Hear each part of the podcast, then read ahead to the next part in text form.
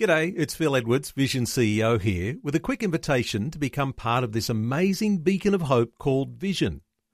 Together we can put our love into action to help people of all kinds build or rebuild their lives on the truth of God. Please consider the part you can play during our upcoming Visionathon appeal, remembering that it's your support that makes Vision possible, including this podcast. This podcast is made available by Vision Christian Media, thanks to the generosity of our supporters. Your donation today means great podcasts like this remain available to help people look to God daily. Please make your donation to Visionathon today at vision.org.au. Today with Jeff Vines. We are taking the gospel to the world. Pastor, apologist and Bible teacher. One truth that will be delivered in love and compassion, connecting every one person to all that God has promised them. You make me want to dance and sing with every single breath I breathe. I will break this offering. You are my wonder, you with the wonder. Today with Jeff Vines. Hi and welcome. My name is Bill. Thanks for joining me for a new series from Pastor Jeff Vines.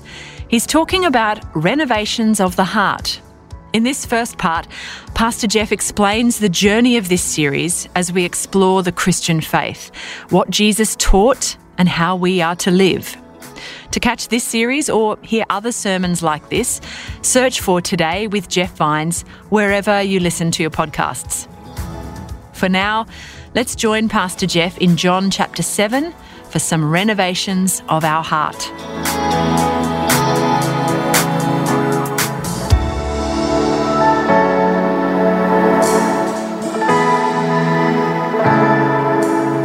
We start a new series, and this is going to be quite a journey. Turn in the Bible, if you would, John chapter 7.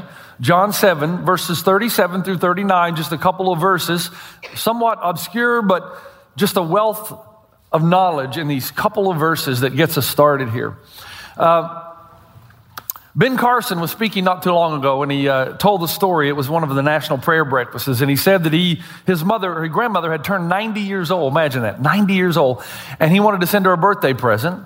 So he went out and bought two very expensive parrots, $5,000 each, because they were they're very special. They could sing, they could dance, they could talk. And he sent his grandmother these parrots for her 90th birthday. He didn't hear from her, and a couple of weeks went by, and finally after about 2 weeks, he called her and said, Mom, what did you think about, or Grandma, what did you think about the parrots? She goes, oh, they were fantastic. They were so delicious. And of course, he said, you weren't supposed to eat them. Those were $5,000 a piece. They can sing, they can dance, they can talk. And she said, well, they should have said something. You know, I think that for pastors, there are times when there's something in our heart and we know something inside tells us we should say something, but we don't. And because we don't, then we end up in a position where we really didn't want to be. While I was on my study break, I read an article and it had one of those impacting, life-defining moments. It said that the split between faith and life is unprecedented among American Christians. And basically the article went on to say that for some reason in our modern America, our modern world, we're professing faith in Jesus Christ, but when we go out to live our lives, it's having little to no impact on us. The article said that we profess faith in Jesus, but we simply don't live any differently from those who do not profess faith in Jesus. And to make matters worse, the article suggests that we're not faring or any better or any differently than non-believers in the hot-button topics of culture and society, like divorce and abortion and sexual purity and social injustice and racism and debilitating addictions. He says the statistics are more or less the same for both the Christ follower and the non-Christ follower. And the author goes on to say that this is absolutely scandalous. He says that never has there been a time that he can remember in American history where those who proclaim faith in Jesus have segmented their faith from their everyday life. That what they believe in private is having no impact, serious impact, noticeable impact on how they live their lives every day. And he says, as a result, because our lives are really not that different than anybody else, we're not compelling people toward faith in Christ. And the article doesn't really give any answers to it. It's just kind of an article of darkness, of bad news, that faith, the bottom line, is no longer influencing the way we live our lives. That hit me pretty hard. And he says, to make matters worse, we justify our hypocrisy with the cavalier statements like, well, nobody's perfect, therefore the grace of God go I, I'm only flesh and blood, or my favorite one I've heard recently, I'm a cafeteria Christian, I pick and choose what I want. And I started thinking as I read the article, WWJD, what would Jesus do? What would Jesus do if he had just preached the Sermon on the Mount and some dude comes up to him and says, man, Jesus, you were on fire. That was fantastic preaching, man. Social media is lit up. You were awesome. I mean, this is new stuff. Love your enemies. Pray for those who persecute you. Pursue humility and righteousness. Treat everybody the same. Love your neighbor as yourself. Forgive those who offend you. That was great, Jesus. Inspirational, awesome stuff. But you're not serious, are you? I mean, you really don't expect us to love our enemies, right? To pray for those who mistreat us, to remain sexually pure, to seek first the kingdom of God, to love my neighbor as myself, to live a sacrificial life, to live a life of great generosity, to be selfless, be more concerned with others than I am my own life. Come on, Jesus. I mean, really, this is the world. And everybody knows there's a disconnect between faith and life. What I believe in private doesn't really impact to a great degree how I live my life. What would Jesus do? What would he say? Do you think he would condemn this guy? Do you think he would condemn us modern Christians and say, you guys, man, you're in so much trouble? I don't think so. Because Jesus' strongest words in the Bible were for those who thought they were righteous but really weren't, not for those who knew they weren't righteous and had given up trying to get there because nobody had taught them how. I believe this is the time of divine mercy, not judgment. I believe Jesus would look at us and notice this tug of society that is godless. I think he would see the temptations and their power to draw us in, that the temptations of our time are sophisticated and at our fingertips. I think he would understand the wiles of the devil, the prince of the power of the air, and how many of us are being sucked out of the kingdom of God into the kingdom of the world. And I think rather than condemn us, he would want to teach us, that he would want to address the core of our failure to live out the gospel in everyday lives. I believe he would teach rather than condemn. Now, let me take just a moment. Anytime we do a new series, I've got to lay some groundwork, and it's important that you remember this throughout every phase of this series. And I got to tell you, this is going to be a journey, a great journey for us over the next 6 to 7 weeks. Because a fundamental problem with the disconnect between faith and life is that the church has ceased to teach what the faith really is. The word faith in the Bible is used two ways. One, faith is in trust. I believe in Christ. I have faith in him.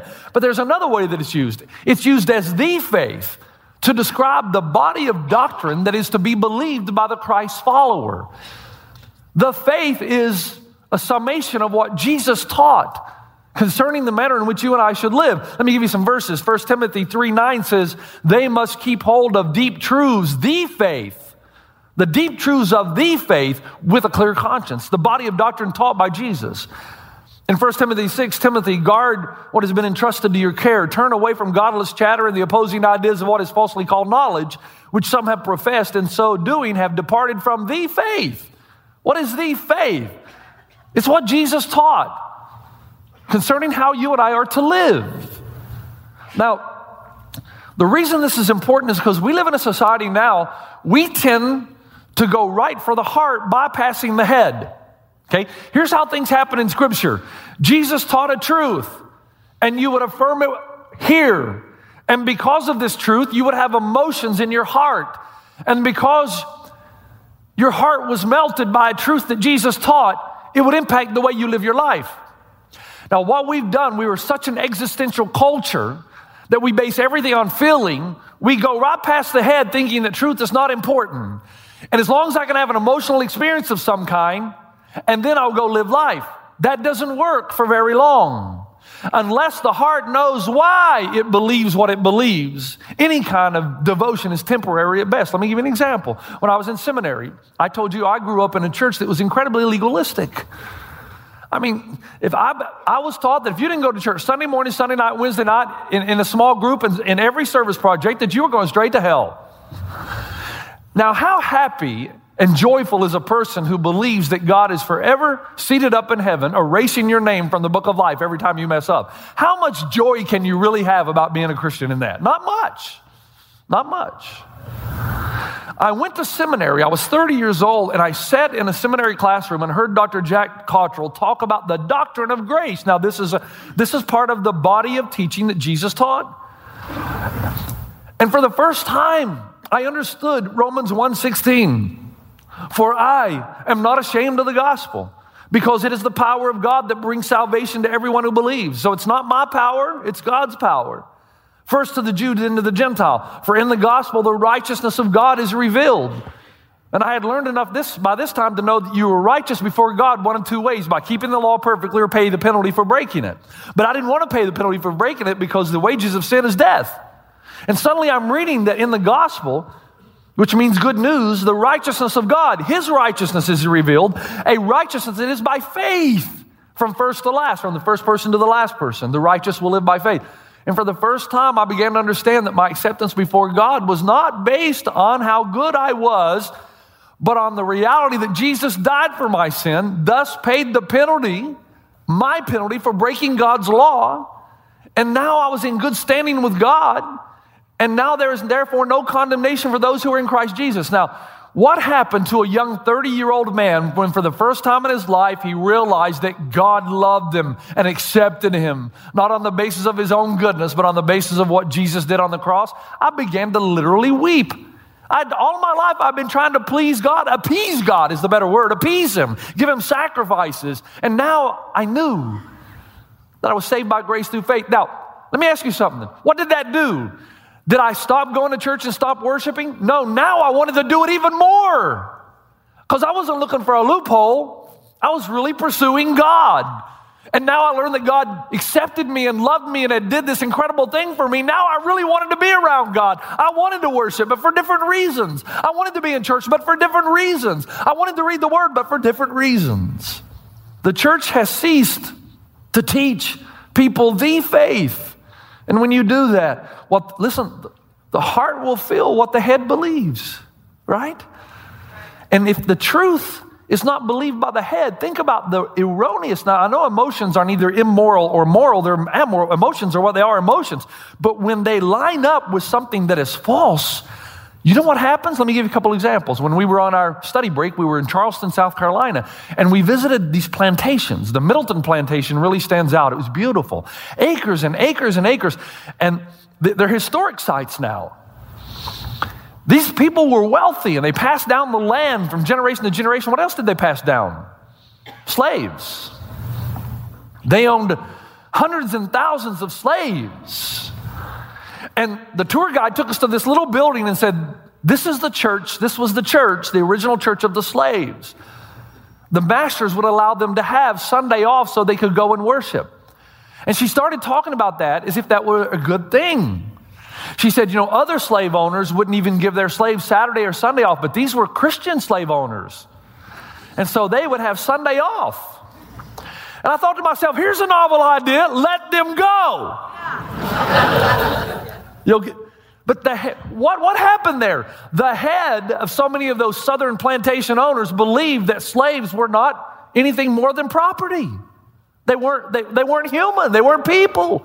And so the heart held no remorse on the way that they treated them, and it demonstrated itself in the way they lived their lives.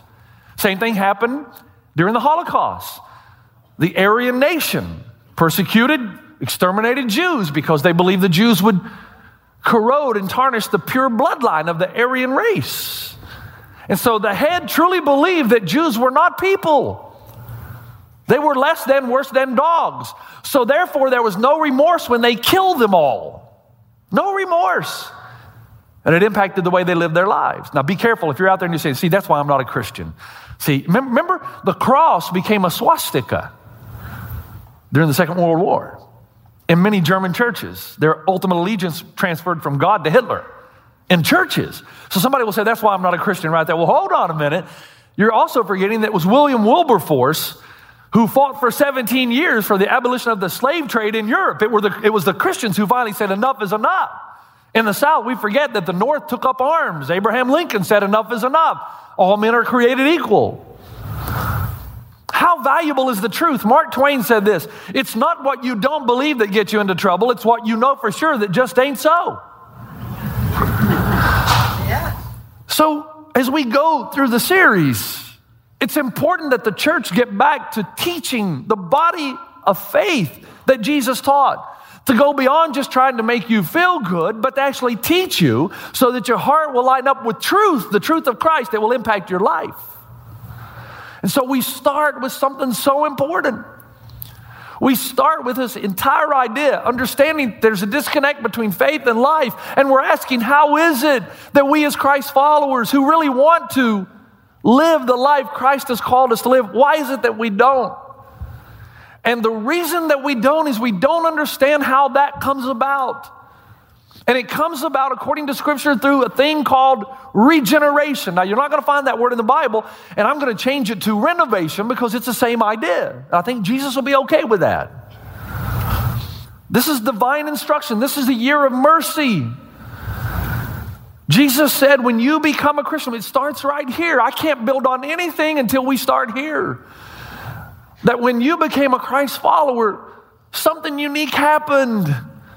The Spirit of God came inside you and began to renovate you, change you. And so Jesus stands up in John 7, this glorious passage, and says, on the last and greatest day of the festival, Jesus stood and said in a loud voice, let anyone who is thirsty come to me and drink, and whoever believes in me, as Scripture has said, rivers of living water will flow within them. By this he meant the Spirit, whom those who believed in him were later to receive. Up to that time, the Spirit had not been given, since Jesus had not been glorified. So while Jesus was on planet Earth, he was limited to time and space. It was a self-limitation. Nevertheless, when he went to the Father, then the Spirit of God could come into the heart and the mind and the lives of every believer. And so Jesus told the woman at the well in John 4, he said, everyone who drinks this water, the water you're getting from this well, will be thirsty again. But I tell you that whoever drinks the water I give them will never thirst. Indeed, the water I give them will become a spring of water, welling up to eternal life, eternal living. Now stay with me. Jesus taught, and I'm trying to get into your head here so that you'll understand what you should be feeling and how it will line up and then how you will live your life. Jesus said that when you become a Christ follower, when you say yes to Jesus, that this transformation that has already begun, it starts to well up within you. And the old King James translates the word kurios to the center, the core, everything inside, that place that's the essential you down deep inside, that place that gets tied up in knots when you're anxious, that place that gets scared to death when you're afraid of something, or the place that makes your temples throb when you're really angry. That place down deep inside, the real essential you, that place out of your belly will flow living water. And Jesus is saying right down in your gut, right down in the essential you, you'll start to flow with energy and hope and love and power and purpose and fulfillment. All those things, there's this renovation that will start to occur. And it occurs in everyone. And what was once dead will begin to live. Again, the Bible refers to that process as regeneration, not the word, but the activity, renovation. And how good is it? Listen now, the Bible says, Jesus said it's so good, it's such a good thing when you understand it, that there were people who, when they get it, they will sell everything they have to get it. They will leave everything behind to pursue it. And when they find it, they will treasure it for all of eternity. To what can I compare this living water? It's like the lotto ticket that finally pays off. It's like getting an envelope with Ed McMahon's picture on the front that says, you may have already won $8 million. And you open it up and you discover, I've actually won $8 million. You know, to what can we compare this living water in the kingdom? It's like a man named Jed a poor mountaineer who barely kept his family fed. And then one day he was shooting at some food, and up from the ground came a bubbling crude. That's what it's like. But what exactly is this living water? Well, he says in verse 39, by this he meant the Spirit, whom those who believed in him were later to receive. Up to that time, the Spirit had not been given, since Jesus had not yet been glorified. So renovation, when you become a Christ follower, renovation is the Spirit of God coming on the inside of you to transform you. Now, here's what you're going to be doing right now. I know, especially those who've been Christians for a long time, you say, okay, Jeff, I got it, but how does it work? Because I got to tell you, if the Spirit of God is in me, he's been preoccupied. Because I don't see a lot of change. The living water, if it's in me, it's stagnant. I don't feel the flow. And my advice to you is, one, slow down first. I can't do everything in one sermon. The thing we need to do this weekend is simply say three things. Number one, renovation is possible. And don't you think it's sorely needed? Don't you think we need this? We need transformation from the inside out so that we no longer segment faith and life, so that we're actually living out what we say we believe, and we start to understand what it is, that the body of doctrine of belief that Jesus taught. I'm just finishing this book called Shake Hands with the Devil. It's written by Romeo Delaire, who was the force commander of the UN assistance mission to Rwanda from 1993 to 1994. He was sent to oversee the transitional government between the two fighting factions, the Hutus and the Tutsis. And it was an exciting job and assignment for him. But as you read the book, that's some 500 pages, as he takes you through the entire step. He was there a couple of months in Rwanda before he realized that the Hutus had been orchestrating a genocide long before he got there. And they were just mouthing the right words, but down deep inside, they were planning to exterminate 1 million Tutsis in 90 days. He said the things he saw were so evil that it's still with him. It took him 20 years after the event to write the book, that he still sees things in his dreams and in his vision, that churches were safe havens for people to be able to come into. They had always been that way in Africa. And the priest would stand and guard the door. And if you were in a church, you were protected. But the Hutu militia, the young militia who had been trained with machetes, burst through the church doors, would slay the priest and the nuns, and then systematically, one by one, slice up the Tutsis. After these events, at one point, somebody asked him, do you believe in God? After all these things that you've seen, do you believe in God? He said, absolutely, because I've shaken hands with the devil. The thing about evil is that you begin to understand that if evil is real, so is good. And when you see the contrast, you run to it. Now, here's the point. And I know this sounds like a transition that is troubling, but I'm really concerned about my country. I'm proud to be an American. You know that. I bleed red, white, and blue. But I never thought that corruption would come to America to the degree that it's in our country right now. I never thought it would happen. I thought that only happened in other places. Where are the truth tellers of our nation? Where are the great leaders who will not simply tell you and me what they think we want to hear to get our vote, but will actually tell us what it is they truly think and what they truly believe? Where are the leaders who actually care about the nation? That they don't just care about money and power and position, they actually care and want our nation to do well, who are thinking about generations not only in the present, but those who are to come. Where are those leaders who will pass legislation that brings prosperity back to our country? Where are they? Where are the selfless, sacrificial, sacred attitudes of the past? Where are they? I'm concerned. You've been listening to Today with Jeff Vines. Thanks for joining us. Next time, we'll bring you the rest of this message from Pastor Jeff. This is going to be a journey, because a fundamental problem with the disconnect between faith and life is that the church has ceased to teach what the faith really is. The word faith in the Bible is used two ways. One, faith is in trust. I believe in Christ. I have faith in him. But there's another way that it's used. It's used as the faith to describe the body of doctrine that is to be believed by the Christ follower. You can listen to more messages like this. Just search for Today with Jeff Vines wherever you get your podcasts. You make me wanna dance and sing with every single breath I breathe. I will break this offering. You are my wonder. You with the wonder. Today. Today. Today. Today with Jeff Vines. Thanks for taking time to listen to this audio on demand from Vision Christian Media. To find out more about us, go to vision.org.au.